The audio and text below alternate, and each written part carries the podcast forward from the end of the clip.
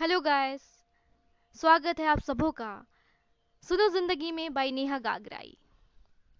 कल हमारे बीच एक बहुत ही बेहतरीन कलाकार, एक बहुत ही उम्दा एक्टर, मिस्टर सुशांत सिंह राजपूत नहीं रहे। उनकी मूवीज़ काफ़ी इंस्पिरेशनल थी, उनकी लाइफ काफ़ी इंस्पिरेशनल थी।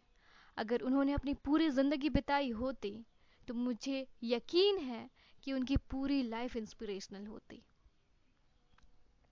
उनको याद करते करते मेरे जहन में कुछ बातें आ गई। उन बातों को मैं पंक्तियों में बयां करना चाहती हूँ।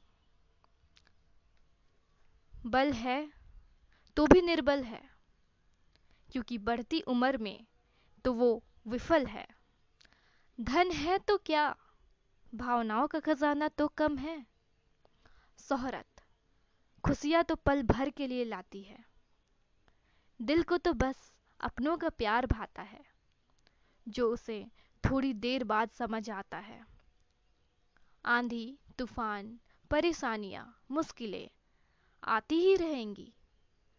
ज़िंदगी तो वही जी जाता है, जो निराशा में आशा ढूंढ लाता है।